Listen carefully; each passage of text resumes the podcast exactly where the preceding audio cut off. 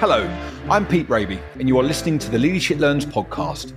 I'm a big believer, like many of you, that good leadership takes a hunger to learn and reflect. And when we open up about our own experiences, we give others permission to do the same.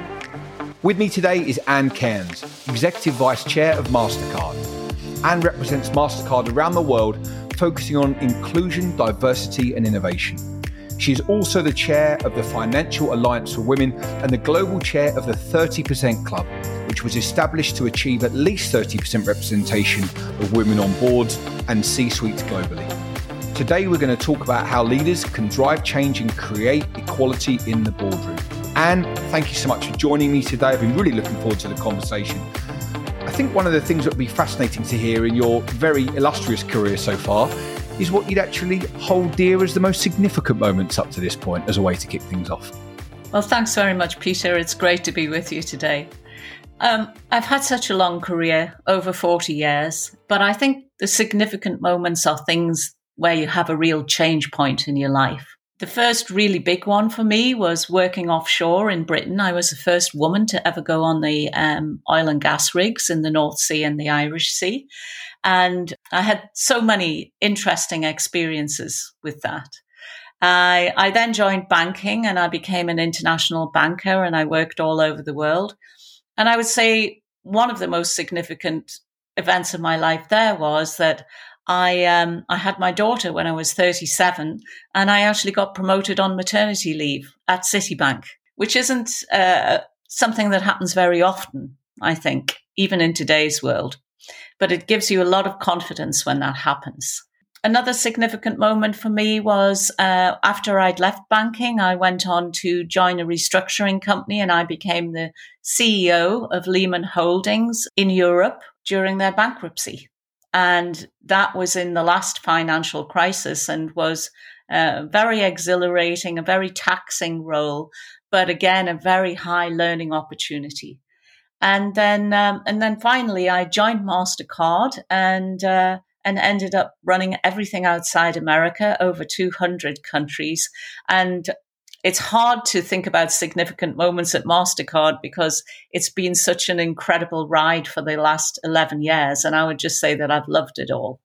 What would you say at that time? I mean, because it's, I mean, there's some, wow. I mean, you could spend a while talking about all those things, but it would be fascinating to know with all those, with, with those different roles and those different experiences so far, why is it that you've chosen to end up doing the work that you're doing now, Ann? What is it about the particular subjects and subject matter that means that's worth all of your endeavors and expertise? Well, first of all, um, what I learned when I became an offshore engineer was that the world was designed for men. Uh, I, I put on my wetsuit. They threw me into the North Sea um, as part of my training, and uh, all of the water gushed through the hood of my wetsuit because it wasn't really designed for a woman's face. And you know, if I'd been in a helicopter, you know, escaping from a helicopter, I, I could have died of exposure because I just didn't have the right gear. And it, it was then that I kind of thought to myself, well, this isn't right. You know, both sexes should be able to have things made for them which work and give them a level playing field. I mean, that was an offshore example, but I'm sure we can think of hundreds of things from crash dummies to the temperatures of offices and so on. And yeah. it really influenced my life. I can understand why such a um, wow, such a dramatic and almost hard to fathom, to be honest with you, experienced um, meant that you had a long, long, uh, a long running desire to make change there. The first question that I want to ask in relation to context is Has there been progress? Yes and no. I mean, there has been progress, but there hasn't been enough progress. You mentioned that I chair the 30% club. And when we started about 12 years ago, there was about 12% women on boards in, in the FTSE. Um, now we're nearly at 40. But of course, we haven't changed our name because we work all over the world and in different parts of the world, like Brazil or Japan or the Middle East, they're far, far, far off 30%. And the mm. reason for 30% is to get to that tipping point where you cease to be a minority. And once you've reached that tipping point, things can change. So there has been some change on boards, but the percentage of women at executive C suite level is about 22% today in the FTSE. And my background is very much a STEM background, and so few women are still graduating in STEM subjects and going into STEM fields. I think it's around about 17%. So I was the only woman in my day in my field when I joined British Gas. And then several years later, more women joined, but it was only a handful of us. Today, there's more than a handful, but there's as I say, you know, you can go into rooms and you can often just be 10% or less than 10%. The country breakdown is a fascinating one. So, one of the questions that I want to get onto, but I have a feeling that there might be two or three before that that might make a bit more sense, is how on earth do you go about attempting to make change on a global basis when there is quite clearly such a big difference between societies and countries' approach to this? I would imagine uh, doing a little bit of reading as I have done, that there, there are some industries that do this better than others, and or is it a situation that actually no, there's there's no correlating data to say one you know one do over the other? Technology, for example, isn't traditionally an area that where there is a very very high percentage of women within the technology sector, maybe compared to the life sciences industry. I'd be fascinated to hear w- w- if there are any examples of sectors that do it better than others.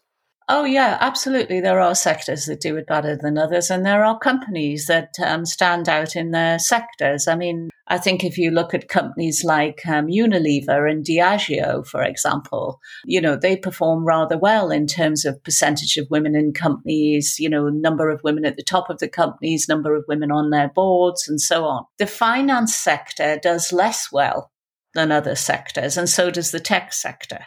So there are definitely people, you know, companies and people who run companies who are out there in front.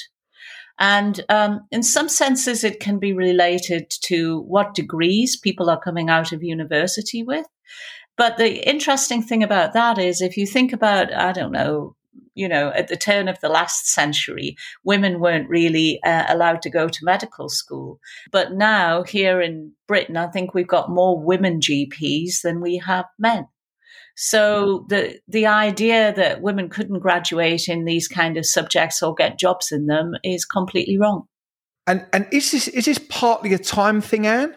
Will it be a case where because there's been such a big shift in in some industries where unlike not that long ago, 20, 30 years. I think there's so many more women that now that go, no, I absolutely want a career alongside becoming a mother or whatever, whatever the case may be. Do you think that there will be a natural progression that keeps going, or do you think it really r- r- runs the chance of kind of uh, not moving forwards unless there's unless there's direct company and industry uh, intervention? I think there has to be direct intervention because the playing field's not level. And you have to constantly ask yourself, you know, how to create a level playing field. I, I think also there has to be a bit of contract between business and society. If you think about it, childcare is a big issue in everyone's lives.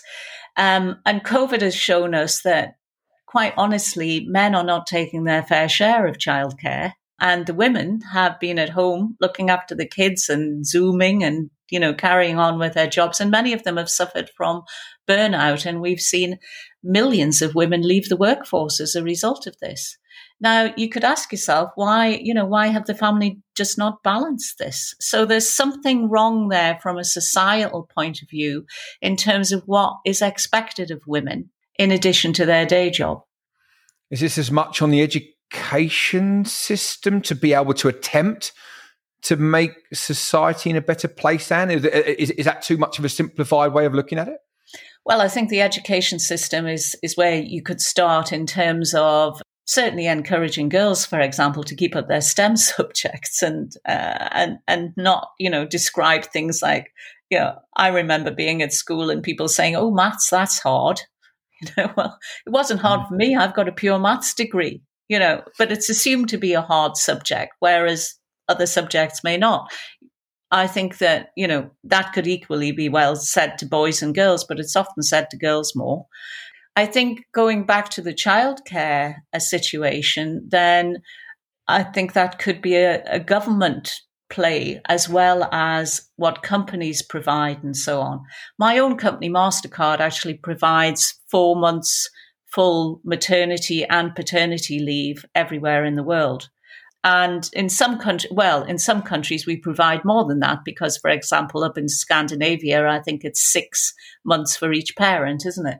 So in, in places like Scandinavia, then, you know, you're giving opportunities for both parents to, to be successful. Of course, it's not just when your kids are young, it's when they're growing up. Sometimes I think having a younger child is easier than having a teenager. Not sometimes, all the time. Don't tell me that, Anne. I was uh, I was dreading the teenage years enough, and I think I'm fearing them even more after that comment. It's uh, it's tricky enough as it is now.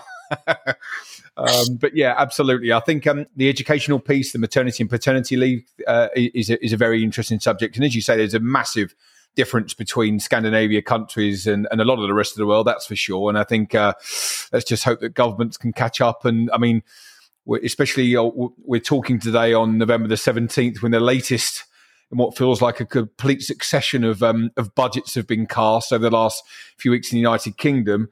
Quite how the balance has got right between the NHS, between childcare, and all these other areas that needs urgent attention is um, I, I, don't often envy some of these politicians because it must be an incredibly tough job to, to, to get that balance just right. Um, uh, one of the things I've often thought about, Ann, which again, a, a very random question, but wonder if you've got an opinion on, is that I often think it's a shame that some of the people in the top jobs within government and the PM himself haven't got more industry, broad, global experience to be able to genuinely affect change because they have uh, uh, they've understood uh, some of the wider issues that uh, that are in play. Is there is there any, any, solution of how you get, dare I say it, better people in some of these top jobs?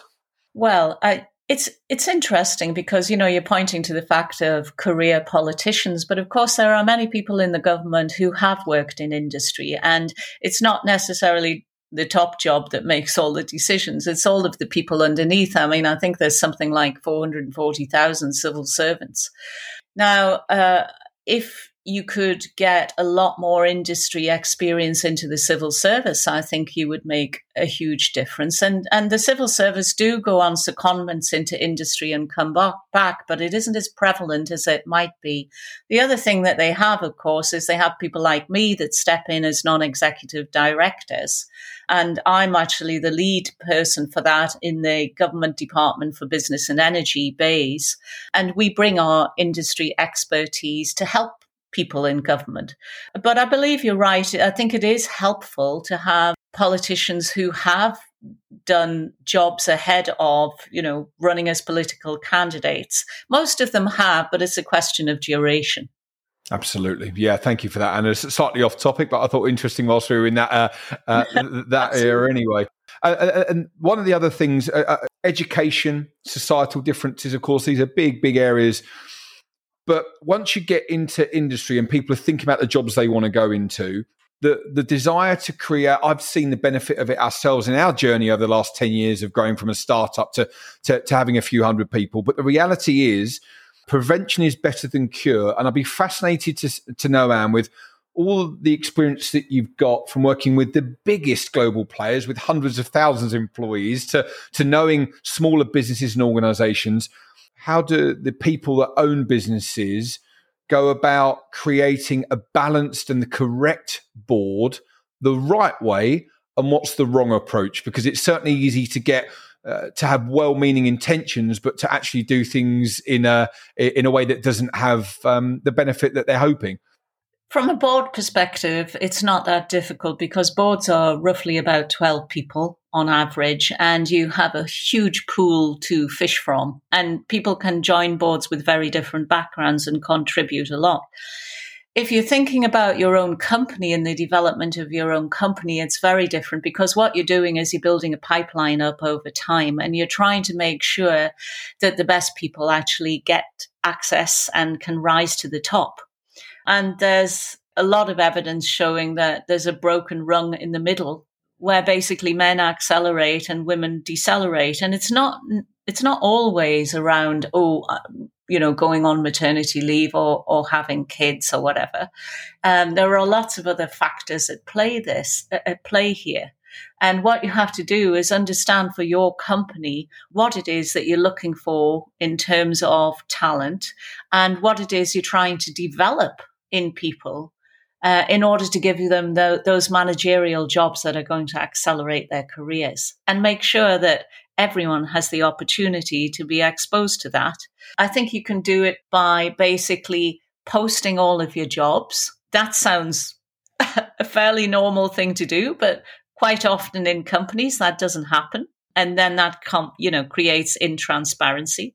You can do it by having uh, mixed panels who interviewing and interviewing uh, people from different departments um, so that you get a variety of thinking on the candidates that you, you're looking at. And particularly for that middle level, that those first step on the rung to management, you can put in mentorship programs inside the company to actually help people de- to develop those skills. And also you can get very senior people in the company to sponsor them you know, often in my company, I know many people around the world, and I get people ring me up and say, Oh, I'd like to move from Singapore to Canada. Can you just talk this through with me and how I could achieve this? And that's a really worthwhile thing to do for a senior manager because, you know, you're basically developing people with experience of different countries. Absolutely. Yes. And uh, one of the questions I was looking forward to asking was about practical advice in relation to senior executives wanting to drive change and increase our diversity. And, and what I think you've just described there is looking at it in a very holistic manner, is going, where do we want to be? And what do we need to do from the ground up in our business to be able to give the best chance of organic equality and the right people sitting on the boardroom to make sure we've got the best possible board to be able to approach the, the subjects that we're going to face. So I think that's, that, that's really interesting. Have you noticed any differences – in your career and your experience in the boardroom, Ann, of the way that things have progressed, or the things that you feel like from a from your experience within the boardroom, things that could be could be done better that senior people could be mindful of? I've seen boards being run where people aren't allowed to express their opinion as as clearly as they might, or given the time to do that. And uh, and I think it's very incumbent on the chair to make sure that everyone has their say in a boardroom. And mm. that's really, well, it's kind of 101. You know, you can be dealing with some people who are extreme extroverts and just want to talk all the time. and and people who are much more introverted but very thoughtful and can contribute a lot to the company. And, and you have to be able to draw them out also as a chair, I think what you think about is what are the skills that I need in my boardroom to make this company successful? I know that having run a financial board, key skills are things like regulatory understanding. I had a fantastic woman lawyer on my board um, who had been a, a, a lawyer in the regulatory space. So thinking in terms of skill sets, not who are these people you know not not starting with a view of the person but starting with a view of this is the actual talent that i want around the table allows you sort of much more flexibility to be thinking about how you build your board. Absolutely. What are the that you've seen the biggest blockers to creating a good diverse board. And you, I mean, you, spoke about a couple of the things of just simply not having the amount of management. You know I, I, guess i will be looking at it from a more of a an sme perspective. I think the vast majority of businesses in the world of course are sub 500 people whatever the case may be but what have you seen to be the biggest blockers as, as to achieving the kind of board that, that, that many owners will genuinely want? I think it's the same about um, posting you know posting candidate roles inside the company if you build your board by reaching out to people that, that you know, chances are a that you haven't reached far enough to have the very best people on your board and you haven't reached far enough to have the people who think differently have the cognitive diversity to come up with the challenges and the questions that you need to run your company. And of course it can be very expensive to run big headhunting programs for smaller companies. Um, but actually, I'm not even suggesting that big headhunting programs are the right answer either, because often the headhunters have, you know, their own portfolios of people that they ring up for every board opportunity. I, you know, I've seen a platform called uh, New which is attempting to be um, an open platform to actually post board positions and attract people from many different areas of, of life. And I think that's a good idea. Certainly automating things is a great idea. And I think you have to think about your own company, what you can afford and, you know, what pools you're really going to fish in. Does it, does it go as far, Ann, or is this way too primitive to say that in uh, for the position on a board that it, there's simply got to be a diverse interview pool of candidates that get spoken to? Like it, it, it simply has to be the right balance across that. Is it, or is that too is that too simplified? No, I don't think it's too simplified. I think it's an imperative. I think you've got to start with that in mind. You know, you mm. should be looking at your certainly a long list of 15 people, and you know, you would hope you would have seven to eight women on there at least. And yeah. then, you know, beyond that, you know, what have you got in terms of people with different ethnicities? Uh, very different backgrounds. As I said, cognitive diversity, because sometimes you've got, you know, people from different ethnicities, but they actually went to the same schools and the same universities and they think the same. They may look different. but they could actually have, you know, an identical point of view on something. And that's the thing you're trying to avoid on a board. I wonder how many people, um, one, will be testing and thinking about cognitive differences when they're actually, uh, you know, interviewing and uh, attempting to fill a spot on the board. And I mean, that's a fascinating question for listeners to take away for sure. But also, I think that actually starts with something you mentioned a few minutes ago, which is a brilliant uh, area is is the awareness of the board you've got. How many people have you got thinking a different way? How many people have you got creative ability? How many people have you got that are executors of plans? How many, or have you have you got too many of the similar people? And I think that's an excellent thing that I've uh, I'll be thinking about long after this uh, this conversation, and I've got no doubt that a lot of the listeners will be too. I, would be interested to see from the experience in the different places you've worked and been involved with over the years, and how you can spot a culture that embraces women who look act and importantly think differently. Has there been any things that you've seen over the years that we could uh, that we could do some learning from? Look, I think a lot of times when you get certainly um, younger women joining companies, they look up to the top of the company and everything in between, and they go on their YouTube and they, you know, surf around Instagram and so on, and they look at the people inside the company and say, what do they look like? What do they stand for? What, you know, what have they said about themselves on LinkedIn? How do I feel about these people? And so I think that social media eh, eh, is starting to make that really clear. And that's where you start to see, you know, does the, do the company have people who are all doing the same thing, posting the same thing? Um, you know, do the company have people who look outside and are interested in a range of different topics? How high, you know, have people got to in this company? What sort of jobs do they actually hold? it's all out there. The data is all out there for everyone to see. And I think that is the great thing about the space that we're in now. You're absolutely right, Ann. It's a brilliant point. I mean, even in the early 2000s, when I was looking for my first job, company websites, it's kind of a case of like, this is what we do, this is our telephone number and our address. And you literally couldn't derive anything. Whereas I guess one of the good things with social media, and there's lots of negatives, but certainly some of the good things are, without a doubt, it kind of forces companies to say this is what we're about, and uh, and, and and in markets where the you know competition for talent is so rife, companies need to be showing to be doing more and, and, and acting responsibly with with diversity at, at, the heart of what they do because it really matters to people that are looking for work across all, all, all areas of life. So I think, yeah, a, an excellent point. It'll be interesting, Ann. Again, you've worked across different sectors. You've seen the financial field, technology, the life sciences, pharmaceutical field as well. Um, it'll be really interesting to know because I'm a I'm a I'm a high energy person myself. I really enjoy throwing myself into things, and every now and then that means that I'm not as naturally good at stepping back and gaining a good bit of perspective. I'd love to have known some of the habits that you've used over the years, and to be as successful as you have been. And uh, have there been any kind of core weekly, daily, monthly habits that you've done to ensure that you're um, you're thinking about things in the right way? Well, it's really interesting. When I started work as a research scientist, I was 22 and I had done maths, physics, and chemistry A level and pure maths and um, statistics at university up to master's level. And when I uh, when I joined, the head of the maths department said to me, "Oh, can you just write a research paper on?" I forget what the topic was, but he wanted me to write a paper, which I did and submitted. And then he said to me, "Oh." you can't actually write can you? I said, not particularly well. That was not something that was developed in the last seven years of my education, you know?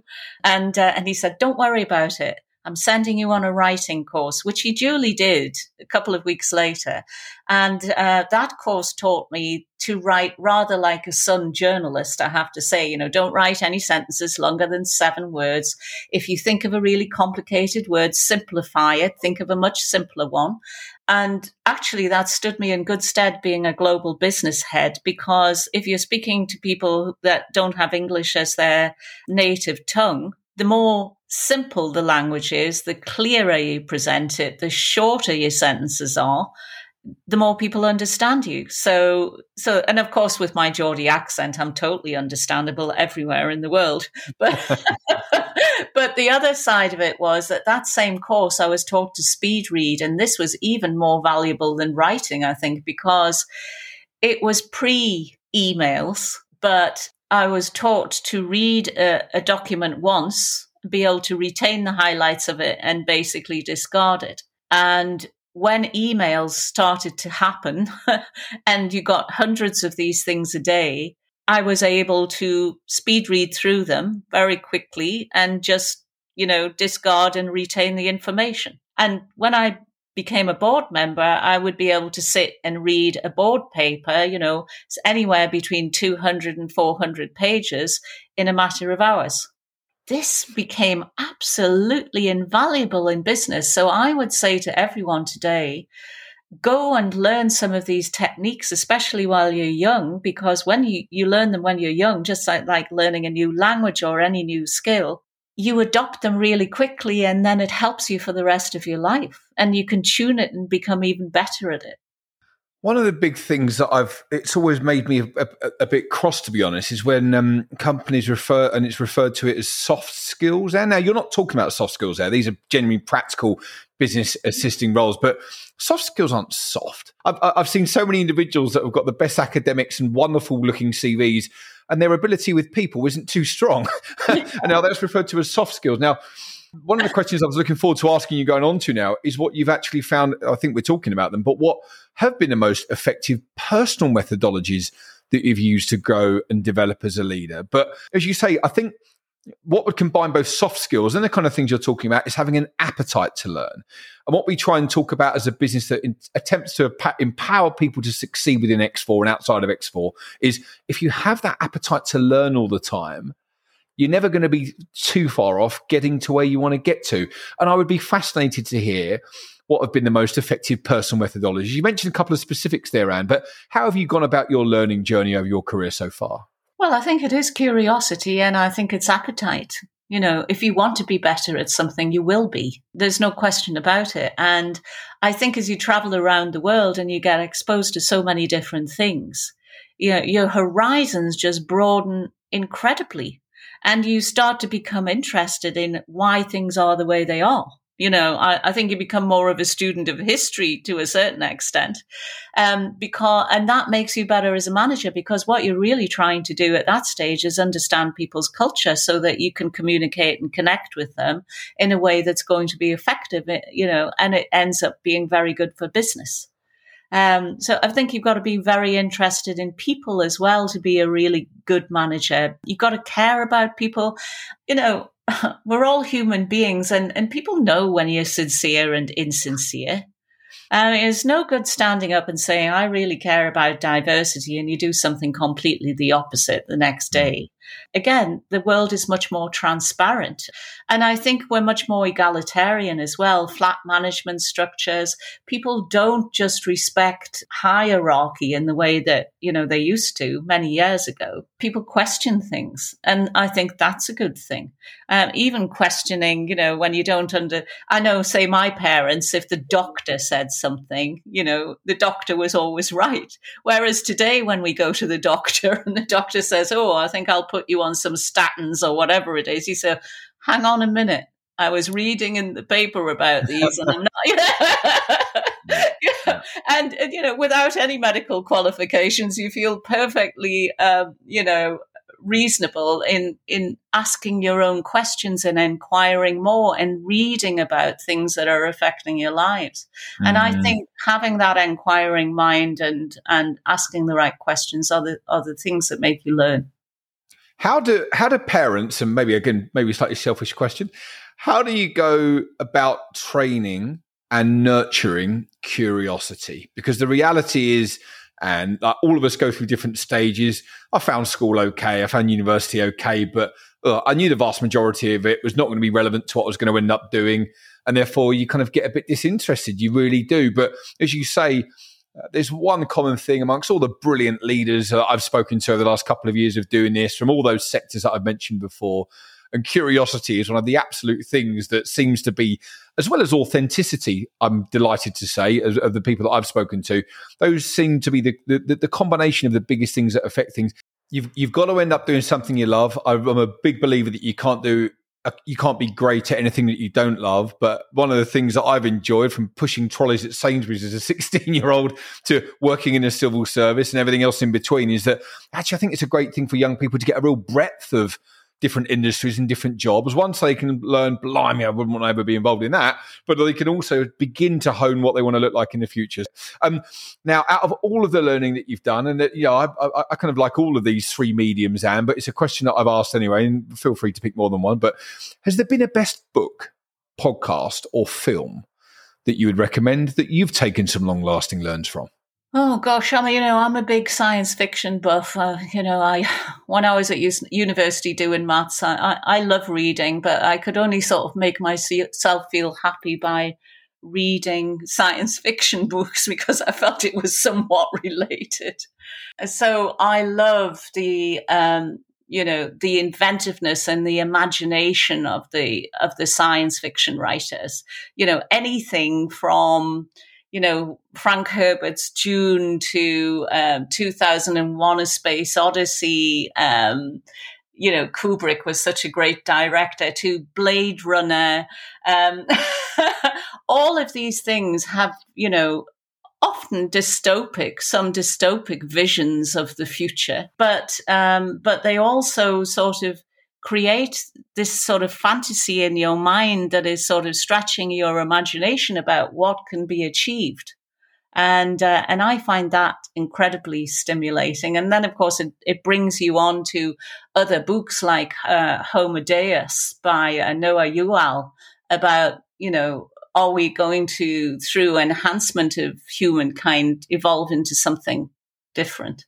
I think mm. all these things are worth thinking about thought provoking material, Ann, I'll summarize that as thought provoking material. Um, and, and just finally to wrap up, and it's been a fascinating conversation. If, if there was one learn you'd want our listeners to take away in relation to leadership or anything that you've learned in your career so far, what, what would that be? You know, I I use this a lot, but the truth is that as you're climbing up the ladder, it's actually your boss who has tremendous influence on how you do because they're the ones who are doing your year end appraisal. They're the ones who can affect your promotion and so on. And I, I, say to young people, you know, if your boss doesn't rate you, find a new boss. Uh, and it's also fascinating, and people set up, you know, we hear it a lot. If it's one of those things that is true, I do believe it. People don't leave businesses; they believe that they leave managers, and that's the reality of it. If you've got a bad manager, guess what? You're going to lose good people. So, actually, I, I think that in the last couple of years for us has made us go, what upskilling of leaders are we doing to make sure that we're as good as we can be, best in class, and that we only get the best leaders actually uh, that have young people brought into the business with them? So, yes, an excellent one to finish with, Ann. Thank you very much. There's been so much that I know would have resonated with listeners, and, and like me, they'll be taking away lots of valuable ideas. Thank you, everyone, for listening. If you enjoyed the episode, please give a five star rating and share with others in your network. And thanks very much again. Lovely to speak to you, Peter.